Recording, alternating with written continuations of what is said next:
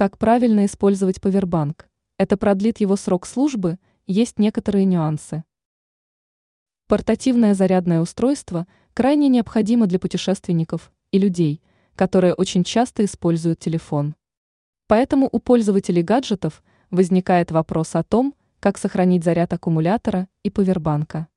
Особенности зарядки повербанка зависят от емкости и температуры окружающей среды, ориентируйтесь на индикаторы. Отметим, что у большинства современных повербанков установлена защита для предотвращения от нагрева. Как правильно хранить повербанк? Вот несколько советов.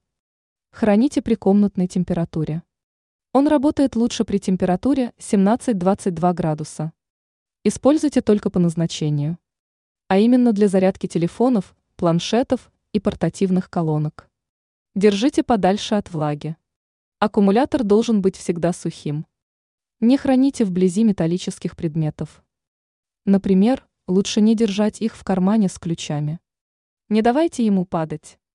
Может повредиться элемент литиевой батареи. Ранее мы писали о том, как сохранить заряд на телефоне.